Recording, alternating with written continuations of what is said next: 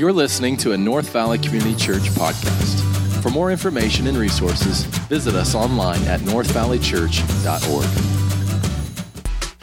Well, good morning. It's good to be back together, isn't it? Man, it's been a long time. So good to be with you. Hey, if you got a Bible, open it up. We're in Jonah. We're going to be in Jonah for the next five weeks, and uh, it's an incredible story of about a guy who's a believer. Uh, takes place about 700 plus years before the time of Jesus Christ. Very uh, influential kind of uh, ministry leader in the nation of Israel. And God does this powerful work in and through him, but it doesn't come without crazy issues in his own life. He's uh, kind of like a rebel.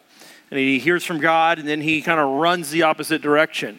Kind of reminds me of one of the dogs I trained one time. I'm a bird hunter. I love to hunt and fish. And I was training this dog, and every time I said, come, the dog would run the opposite direction.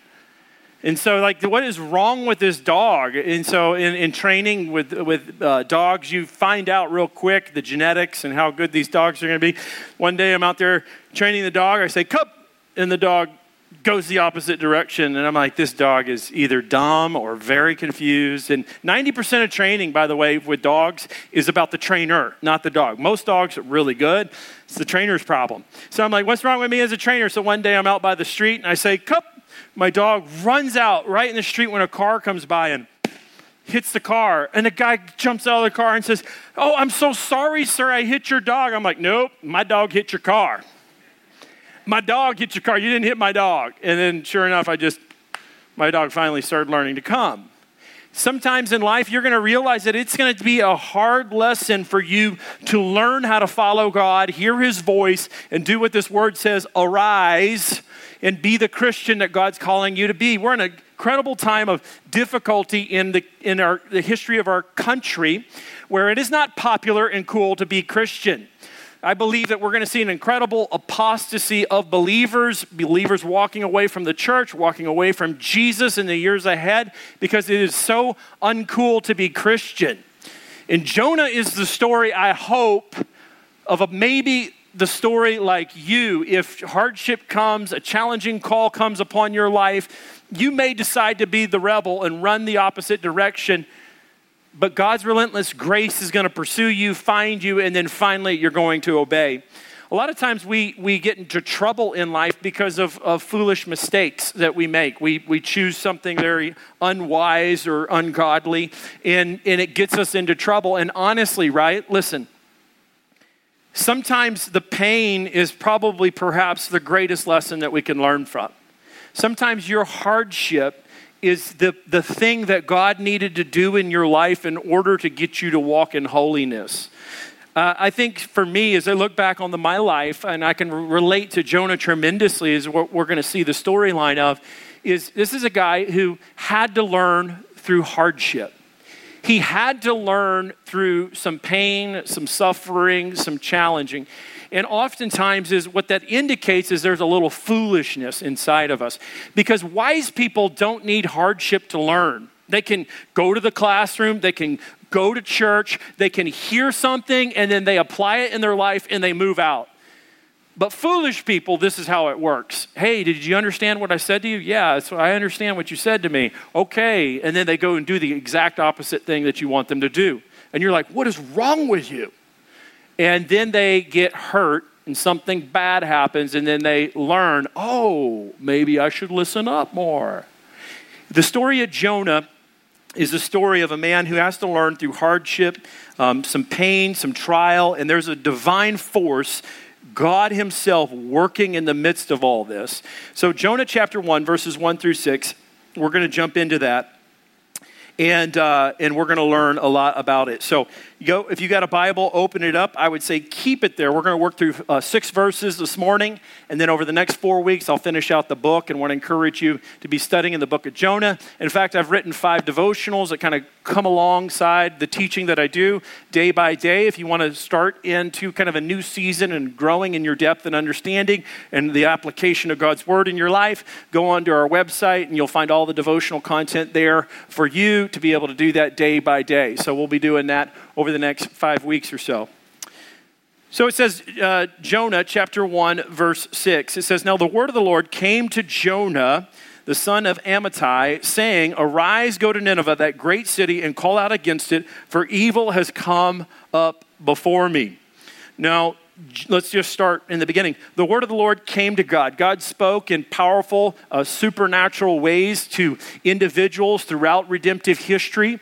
He uh, raised up prophets, he's raised up kings. Uh, back in that time, this is 700 plus years before the time of Jesus Christ. There's not a full uh, canon of scripture, there's not an Old Testament, a New Testament. There's, there are, the Pentateuch exists, the Psalms exist. So there are scriptures, but the totality of scripture, the one that you and I hold, the Bible is not in Jonah's hand. God speaks in a supernatural way to get Jonah's attention, and he says this word. He says, uh, Jonah is in Israel. Jonah is a prophet. Jonah uh, advises a king um, by the name of Jeroboam II. Jonah is pretty good at what he does. How many of you guys have ever seen prophecies or predictions, people online or videos coming your way, and you've seen people predicting things? Jonah's predictions are good. Like, and actually it promotes him to popularity. He's working in Israel, uh, and he's uh, he's prophesied, and the kings are kind of working in alliance with him, like perhaps the governor or a, a, a, um, a, president or a powerful leader. They'll have religious people around them from time to time, like, hey, give me the divine inside scoop. So uh, Jonah is that. He's kind of like this political figure. He loves uh, Israel, he's a patriot uh, beyond all understanding. He loves his country.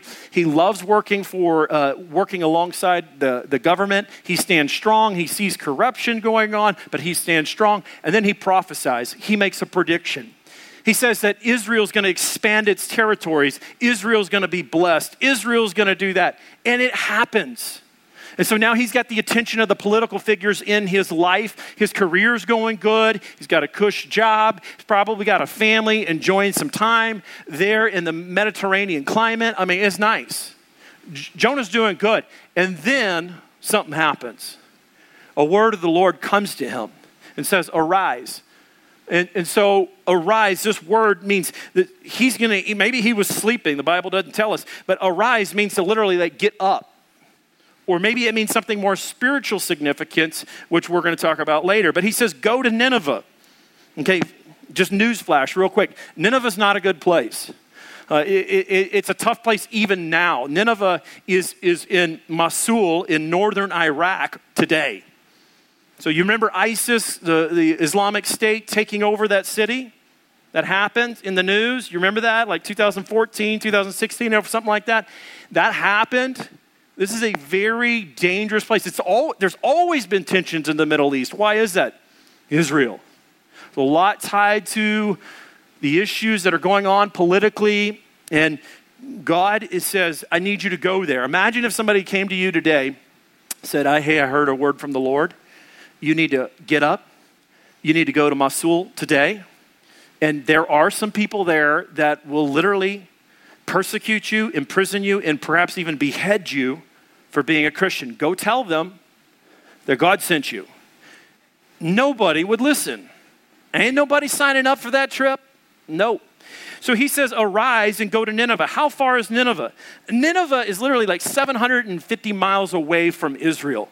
That'd be like walking from Phoenix up to Flagstaff and then saying, I'm gonna keep going. I got this. I'm going to Denver, baby. Denver. That's how far it would be. He says, Go to Nineveh, that great city. This is a bad city. This is a bad people. These people are brutal in, in their military power. They do not like Israel. God has used them in the past to kind of uh, punish Israel's disobedience and other neighboring countries. And so Jonah knows all this. He's like, That's the last place I want to go. He's got a good job, he's got a good thing going on. Things are, things are cooking and rolling and rocking. He's like, no, I don't want to arise and go to Nineveh. Nineveh was also the place where um, the, the, the, kings and the leaders and the military might, what they would do to display their power is that when they would capture soldiers of neighboring nations, they would skin them alive, they would impale them upon a spear, and then if that wasn't enough, they'd light them on fire at night. And so this is like the most god awful, horrific kind of message Jonah could get. Um, and then, you know, modern day uh, uh, archaeologists I read about uh, recently, um, uh, in, in, in, in, recent days past, uh, found uh, Nineveh, the actual stone walls. That's what I love about the Bible. All the geography lines up in real day, real life issues. I mean, you see it in the news, you don't need to be like, oh, that's so disconnected from the Bible. No, that's totally connected to the Bible. So archaeologists found this stone wall surrounding Nineveh and in 15 different gates around the Nineveh of massive stone bulls buried. And that symbolized the power and the might, the brutality and the beastliness of this uh, country in this city. It was one of the greatest cities in ancient world. It was uh, at one time and point in another. It was one of the most powerful cities in the world. And so the reality is, is I mean, these, these, these beastly creatures are the symbol and the sign of power and might. Maybe you saw recently in the news that lady that was out taking pictures in South Dakota of that big, gigantic bison. Bison just tosses her around, and you're like, what are you doing? Why did you get that close? Recently, I was up in the Grand Canyon, and I'm like walking around, and um, this uh, this lodge and like there's elk running around and I get it. Now I know how the lady got in trouble because I'm like oh check out that elk. And I'm like starting to get real close and I'm taking pictures and this guy walks up to me and he goes that elk will kill you man. And I'm like what? And so I back away of course you know and I forget they got baby calves and all that. The point is is that Nineveh is a nasty place and it's the last place Jonah really wants to go. And then look at the message that, that, that Jonah's supposed to say. Hey, call out against it. Why don't you tell them how bad they are? Tell them how rotten they are. Imagine Jonah like, no, N O spells no, no, no, no, no. I'm not calling out against it, for their evil has come up before me. Were they doing evil? Absolutely, yes. To, uh, uh, their, their worship, they were doing children's sacrifices. These are twisted, dark people. And God's going to call Jonah to go do something. Verse 3, let's look what Jonah does. He rose to flee to Tarshish. Remember, it's like a like a dumb dog goes the opposite way. Tarshish, by the way, is southern Spain. Oh, that's the place I'd like to go. I mean, I don't know. I haven't been to Spain before. Okay, you guys need to travel. Need to travel. Um, Spain is beautiful. Southern Spain is even more beautiful. It's just incredible. And uh, my sister spent like a, a, year there studying abroad. And I've, i was actually, we were planning on planting a church in Madrid, Spain before we came here. And God shut the door on that place. And I'm like, Lord, why did you shut the door? I love Spain. No, I'm joking. I love being here in Phoenix. But he goes the opposite direction. Look in verse 3. But Jonah rose to flee to Tarshish Tarshish is modern day Spain, southern, day, uh, southern Spain. Um, from the presence of the Lord, he went down to Joppa. That would be a coastal little island, or not a coastal, uh, a coastal city, which is now uh, known as Tel Aviv in Israel. He goes down. He finds a ship going to Tarshish. He just so happens things start kind of lining out when you start to disobey God don't be surprised if literally the devil just kind of rolls everything out for you. I hear people say all the time, Christians say, well, uh, you know, when God opens a door, you know, it's an opportunity, and I, I want to take every opportunity. No, let me tell you something. The devil can create opportunities in your life too. And so he finds this ship, he jumps on board, he's away from the presence of the Lord, and it's in the complete opposite direction, okay? So in Israel, imagine Israel.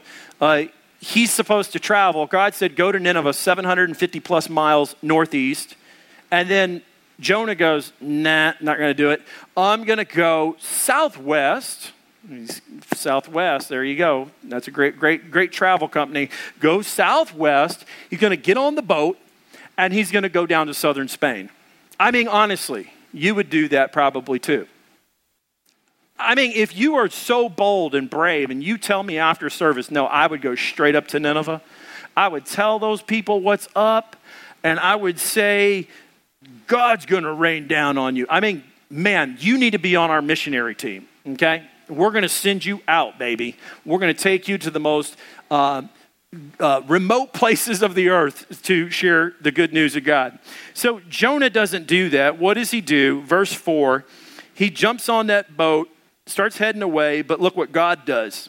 And the story of Jonah is just not about Jonah, it's also about God and his mighty mercy. Verse 4 But the Lord, Lord hurled, that's like a, I mean, if I hurled this, I'd grab the stand and just throw it.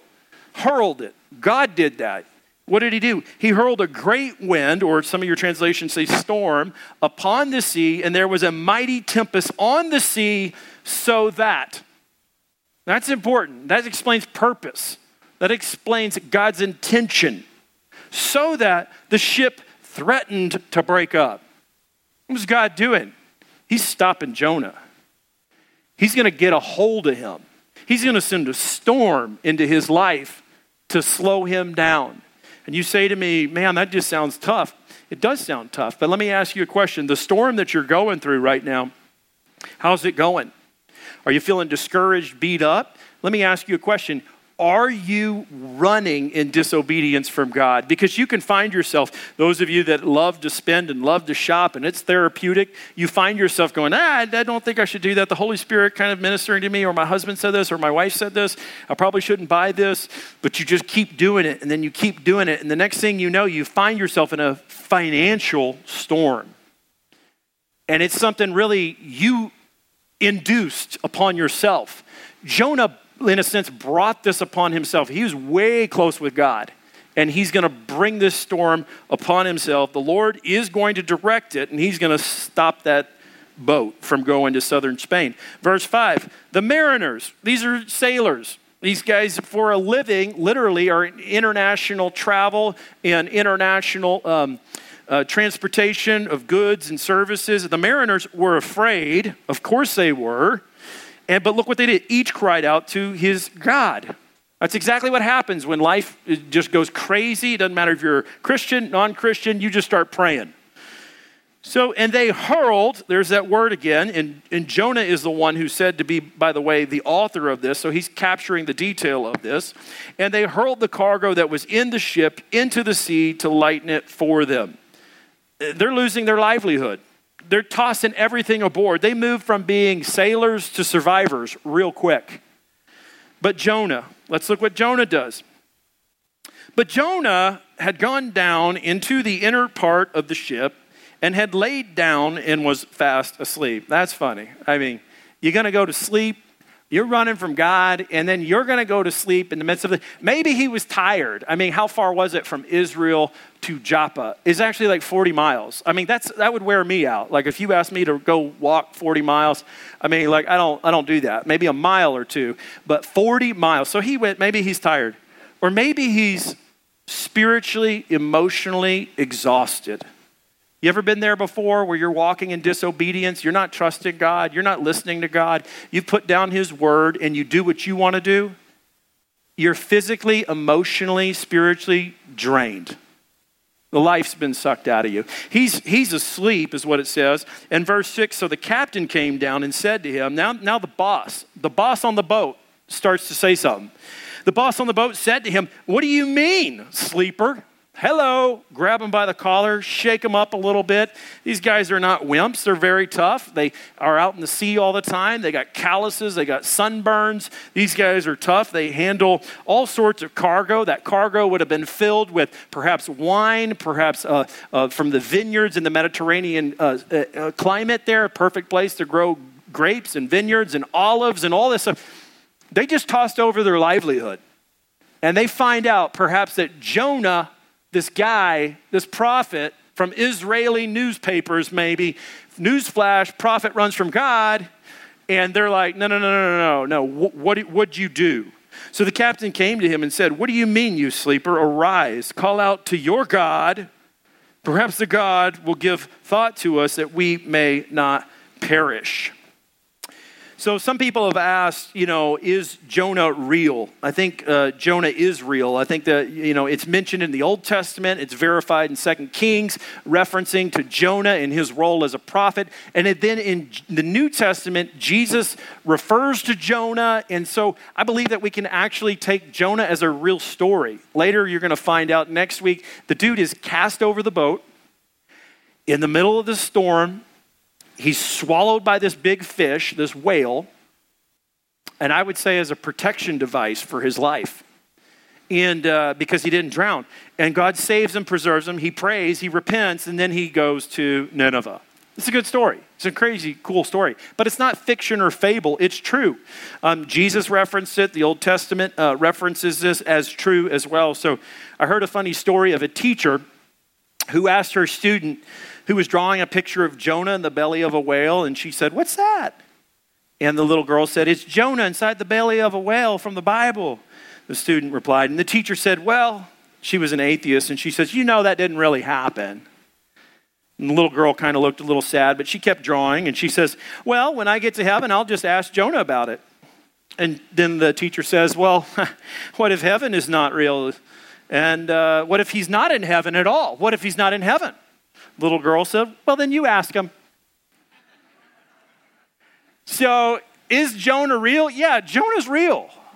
Um, please, we serve a God who biblical history tells us he freed millions of uh, Israel, Israel, uh, Israelite slaves, the Jewish people, out of bondage from Egypt under Pharaoh. Moses was raised up, a, a normal, humble man who trusted God, and miraculous powers happened in and through him. A great display of supernatural activity happening. Why? Because God will do whatever it takes to get his job done. So God splits the Red Sea, the Israelites, the Jewish folks walk walk through, millions of them. They're going back to God's promised land. Then you see in the New Testament our Lord and Savior Jesus, the first miracle he makes, he attends a wedding, he turns water into wine. Then he turns around and he starts doing miracles, healing the blind, healing the sick, raising the dead. That's our God, ladies and gentlemen. You can't approach the Bible with a naturalistic, realistic mindset and say, well, if it doesn't fit in normal stuff and I can't explain it, then I I can't accept it because I'm intelligent. No, I'm sorry. The Bible is the definition, it is, it is the account of how all things came together. Does it answer all the questions in life that we face? No, it really doesn't. We need science, we need medicine, we need understanding of astrology and astronomy or whatever. We need, we need to understand it all. And we need, God uses people. But is the scripture authoritative and true, yes. I stand with many of hundreds and thousands and perhaps even millions of other pastors, leaders, ministry leaders, scholars, thinkers, writers that would say Jonah is a historical account of what actually took place. And what's unique about Jonah, you're getting big introduction on Jonah. What's unique about Jonah is it's a prophetic book, minor prophets, major prophets in your Old Testament.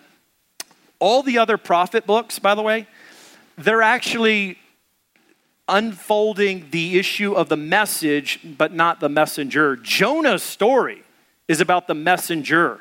It's about himself. That's why I'm going to challenge you now. I'm begging you out of God's grace and blessing, for God's blessing in your life, put yourself in his shoes today. Because um, the Bible says that God opposes the proud but gives grace to the humble. I want grace in your life. I've been praying for you as a church to be strong, to rise up, face your face the challenges that you face face your fears face your frustrations face all that and then let god work in the midst of the hardship that you're in. So if we can place our shoes our feet in jonah's shoes i believe you're going to have to humble yourself a little bit because you're going to find out you, you did some dumb things too in life and that but in that there's going to be incredible blessing. So my encouragement is one is look at jonah as you're like Jonah. There's a little Jonah in you. Two is look at God. He's great, powerful, almighty. He's not a bad God, He's a good God. His character and nature never fail. He actually is really good, even what looks like it's a mean thing, throwing a big storm. He actually is, it's His relentless grace that's going to be the common theme in this thing. And what your call is going to be is to arise and I'll talk to you about that in just a minute. But first, let's get into what we share in common. First, what we share in common with Jonah is fear. You and I get afraid, we get freaked out. Uh, there's kind of like a dark cloud of fear resting over our nation right now. You're afraid um, where you go eat. You're afraid of where to, uh, how to engage. You're afraid on what you post on social media. You're afraid to express your Christian views. You're afraid, definitely afraid to express your political views. You're afraid. And I think we can relate to that. Fear is a normal thing. Fear can be a good thing. I mean, um, you've seen the shirts, no fear. Like, I'm a rock climber. Like, I, I it was in the past, and I, you need a little fear. Like, it's important to have a healthy respect. You go swimming out in the ocean, that current, you don't just swim out there like, hey, man, I got this. You know, like, no, there's riptides. You can get sucked down. Like, you need a little fear. Jonah is afraid. He's afraid for personal concerns. He doesn't know what his reputation's going to hold. He knows that personally, I don't want to make that trip 750 something miles up to Nineveh. I'm having a good thing going on here in Israel. He's afraid, like, that's going to wear me out. That's frustrating. Uh, he's afraid of the Ninevites. He's afraid that if he preaches a message to them, hey, I'm going to call you out, they're going to take him out. That's what he's afraid of. He knows that if he starts telling them that they're wrong, that they're in sin, that they're, I mean, how many, when was the last time you did that? Even to a nice person. Hey, I just want to tell you, you're in sin. I want to tell you, I'm going to call you out right now. You should repent. I mean, that's bold language. But the, but the people that he's saying this to will skin him alive, they will impale him on a spear. So, what do we share in common? We're afraid like he's afraid. We're also frustrated. Jonah's frustrated. Personally, he's very frustrated. He's frustrated with God. Why do you do this in my life? Now look at you. You sent a storm into my life. You're calling me to leave my comfort of my palace and the protection of peace. I got a good thing going on. God, you spoke to me so clearly. I predicted the Israel's uh, expansion and territorial gain, and that was good. But now you're telling me to go to Nineveh? We hate those people, by the way is what Jonah is saying. He's frustrated. You ever been frustrated with God? Jonah's frustrated politically. He believes, he's like, those people are evil people, evil kings in Nineveh. And I bet you're going to do something real stupid, God. Like you're going to you're going to grant them mercy, you're going to grant them grace. And that's a frustrating thing. I mean, you've ever been to a funeral before where everybody's acting like this person was a great person. No, he was you work really hard to find all the good things to say about this individual, but deep down you're like, that person was rotten to the core. I did a memorial service like that. I hate doing memorial services like that where you got to dig as a preacher. Be like, okay, can you tell me one thing good about this person? And then when you do it, everybody's mad at you. Like, that's not what happened. The kids are like, Ugh. you know, that, that's, that's what Jonah's feeling. Don't you dare mess with Nineveh, God. Those people don't deserve nothing. So, and then lastly, he's finished. Why did he run? He ran because he resigned. That's why. He was resigning his official office. He wanted a nonprofit job. Nobody got that. Okay. I tried. Uh, he wanted a nonprofit. He didn't want to be a prophet anymore. He's done. He wants to go into the nonprofit side of things. And so he's frustrated. He's finished. He's, he's done. He's resigned. Uh, would he have known Psalms 139? Uh, Lord, if you're there in the depths wherever I go, you're there in the heights and the greatness. He would have known all that, but he didn't care. Why did he run? Because he was done. You ever felt that before? You're just finished? Old song i quit i give up no nothing's good enough for anybody. Like you you just get feeling like you're done. So i think we can relate to jonah. And then what are some lessons to live by? I'll walk through these pretty quickly. Number one is that you realize that obedience calls you up. When god uses that word arise for jonah let me just tell you that's a prophetic word not only for jonah but for every believer. Um, the spiritual meaning and the significance behind arise is great because it means a call up. And the truth is is sin in self will always drag you down. God in his word, his spirit and God's people always call you up. God even the apostle Paul said, "Set your minds on things what? Above, N- not on earth." And, and the psalmist says, "Look to the heavens, look to the hills. Where does your help come from? It comes from the maker of heaven." Heaven is up in the Bible. This word arise, obedience calls you up. As a Christian, you have to know you're constantly being pulled down into moral and spiritual apathy and moral and spiritual, um, uh, uh, just, a, a, a, just a, a spiritual death in a sense.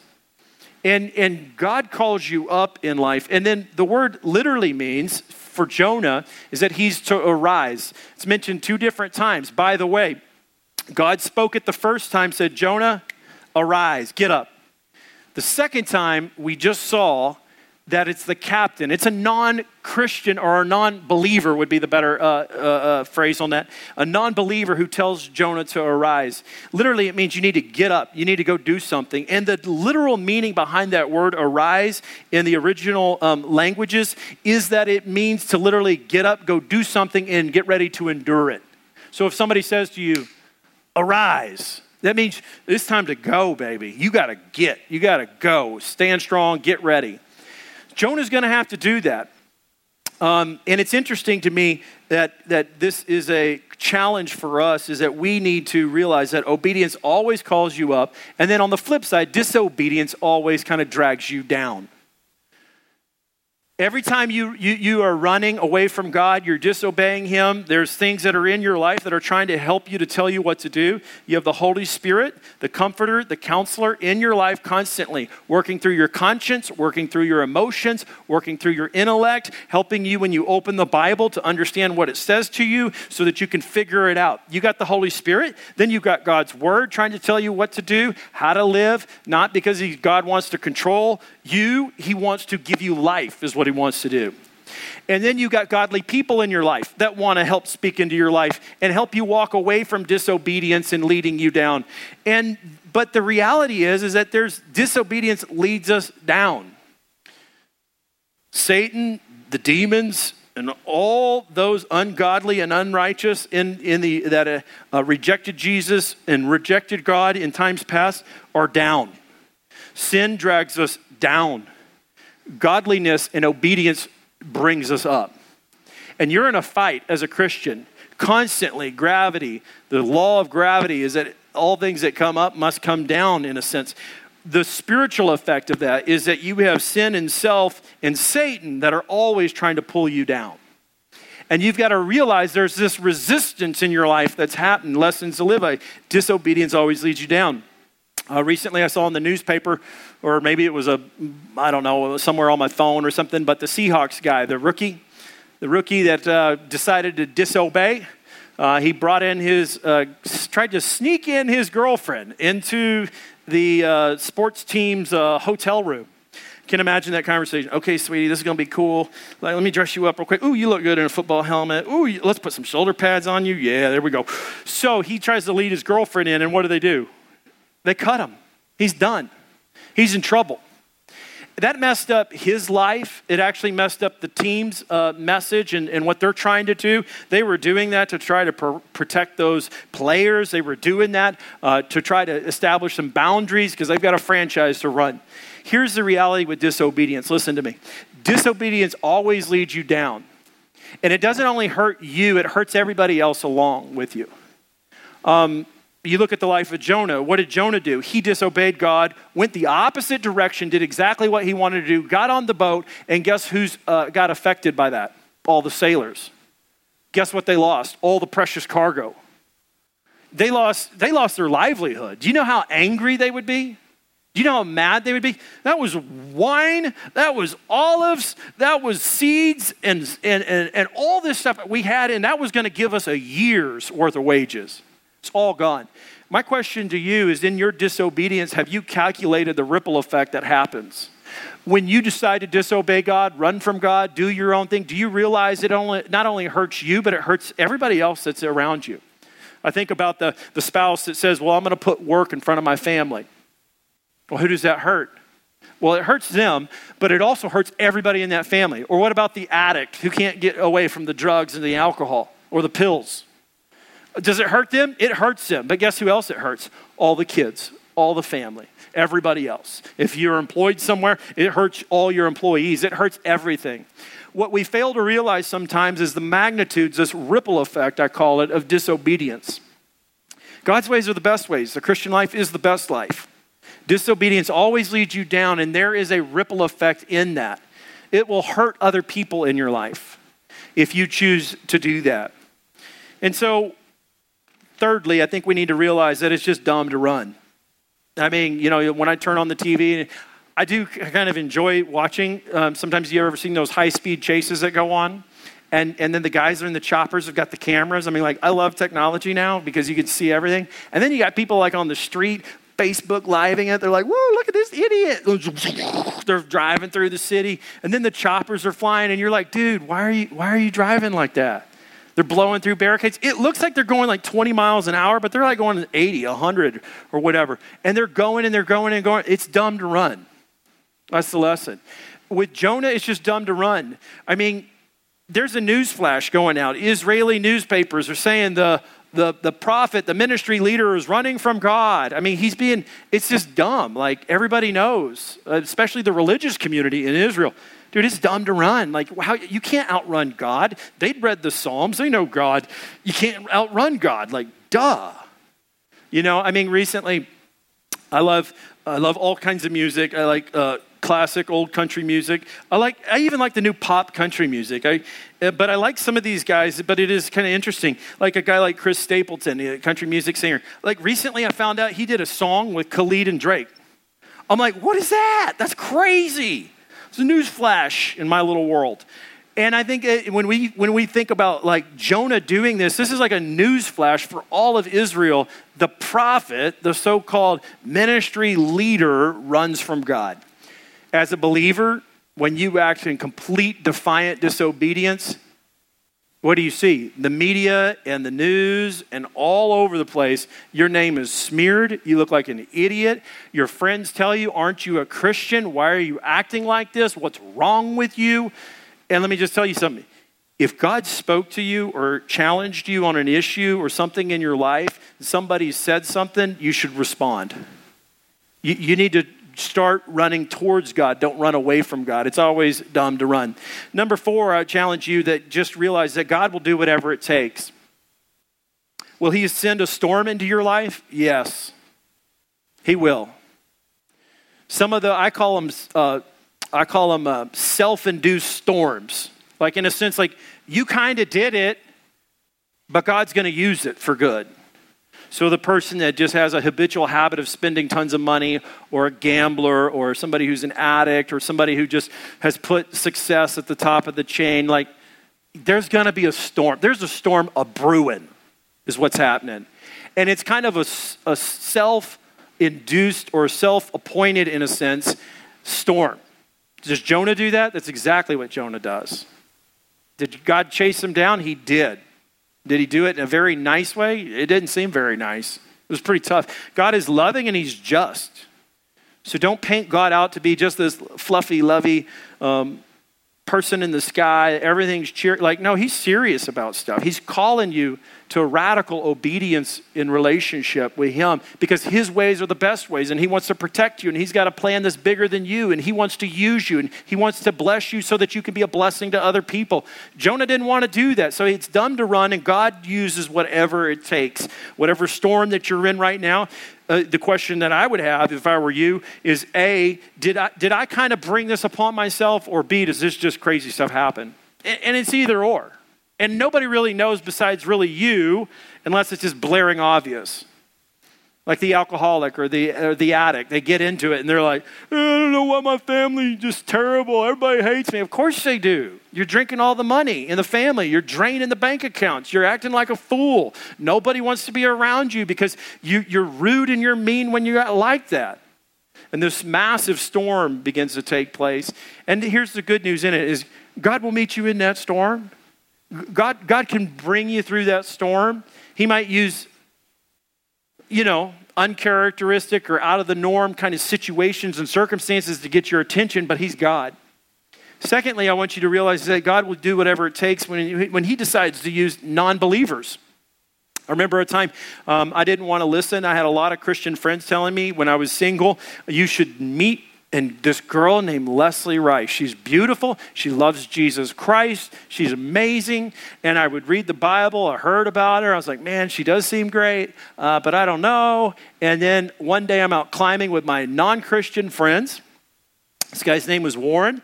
This guy does not like Jesus. This guy does not like the church. And we're out climbing one day, and I think he's probably stoned or something. And he's like, hey, Ryan, hey, man, there's this girl you need to meet. Her name is, hang on. Leslie, yeah. I say, why do I need to meet her? He says, well, I think you I think you'd marry her. And I said, wow, r- really, Warren, why do you think that? And he says, She's a Christian. You're a Christian. You're the only two Christians I know. And I'm like, Warren, it's, it's, it's a little more than that, you know, like, I don't know. So I finally, you know what? I felt like God said that day, hey, Ryan, I used Warren in your life because you don't listen. I, I told you, I, I tried to use that pastor in your life. I tried to use that Bible verse I gave you the other day in your little morning devotional about the P31 woman. You know, I tried to use all that, and you know about Leslie, but I'm going to use Warren to speak up into your life. So I'm climbing and I'm like, dude, like, could God be speaking through Warren? Like, Warren hates Jesus, hates the church, and I don't even know why he's my friend. And I walk away from that moment and I'm like, it's kind of a Jonah moment. I'm like, God can do anything he wants. He's got a sign over his office that says, whatever it takes in your life. He's just got that sign because he loves you so much. He's like, I don't care. I'll, I'll use anybody and everything. I'll do whatever it takes because I want you to know me. I want you to live for me. I want you to love me. So, God saves. Number five is God saves. He's a merciful, mighty God. God saves. God's going to save Nineveh. God has a passion to see people that are guilty and terrible in, in of sin. They've lived a crazy uh, life. He says, I'm good with that. Bible says, the Apostle Paul says, Jesus came to save sinners. So God saves in this. So, lesson to live by is don't ever underestimate the grace of God. Don't ever underestimate the mercies of God. Don't ever write yourself off or write somebody else off because they kind of messed up. Um, God saves, and He wants to save that nation, uh, Nineveh. Uh, he wants to save them. And so, last, last encouragement to you is to come home. Some of you may be running from God for a very long time and you just need to come home. That's the message. Um, Jonah should have come home. Well, what's home? To Israel, but I don't mean Israel. Home for him was Israel. The spiritual meaning of home would be, for him, Nineveh. That's tough being home with God means you're present with God, that you're, you're, you're at peace. The Bible says that the Holy Spirit is a, is a dwelling place for you. Obedience is being home with God. As a Christian, you're at your best, you're blessed, you have feel peace, even in weird and crazy situations, if you're simply being obedient. Home for Jonah was actually Nineveh. That's where home was. It wasn't Israel. That's his, his logical, literal home. Spiritually speaking, home is Nineveh. We need to come home with God. Whatever that costs us, whatever that challenges us to do, we need to come home with God. I heard a story recently of a story of a young man who had fought with his father. It reminds me a lot of my story because I fought with my dad a whole lot um, prior to becoming a Christian. I remember having throwdowns with him out in the rice ranch uh, with my dad. And if you know my dad or you've been around long enough, you know we got a great relationship now. So I heard this story about this young man, though, and he got into a fight with his dad, and he left home, ends up running away. And he continued to keep in touch with mom. Mom has a way of doing that, you know, wants to kind of keep in touch with her wayward son. He continued to keep in touch with his mom and wanted really badly maybe to come home for Christmas. Okay. And, but he was afraid that his father wouldn't allow him to do that because there was, there was not forgiveness. There wasn't peace in the home. So his mother wrote to him and urged him to come home. But he didn't feel like he could until his father had forgiven him. And finally, there was no more time for, for letters and communication. And his mother wrote in, that she would talk with the father, and if he forgave him, then she would tie this white rag onto a tree right alongside these railroad tracks. This takes place a long time ago.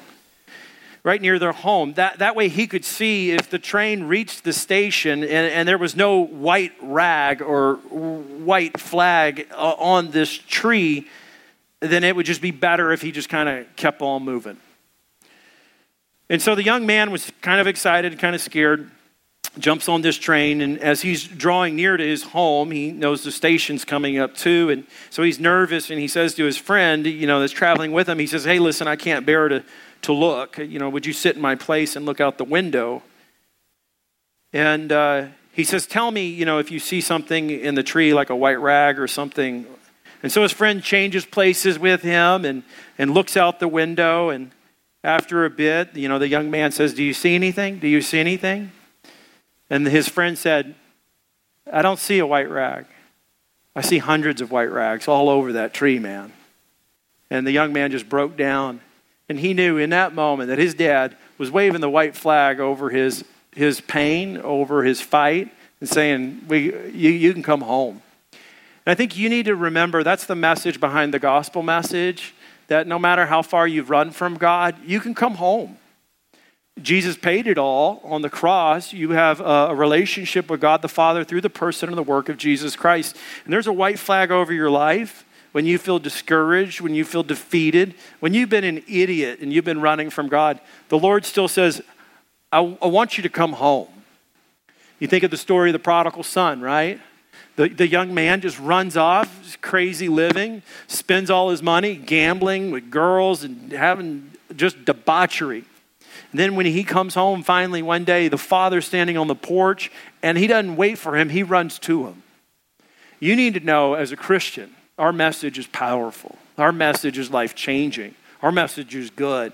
We don't serve a, a, mean, distant God. We serve a God who loves us and cares for us. And when there's rebellion and when there's disobedience, we got a God who says, I want you home.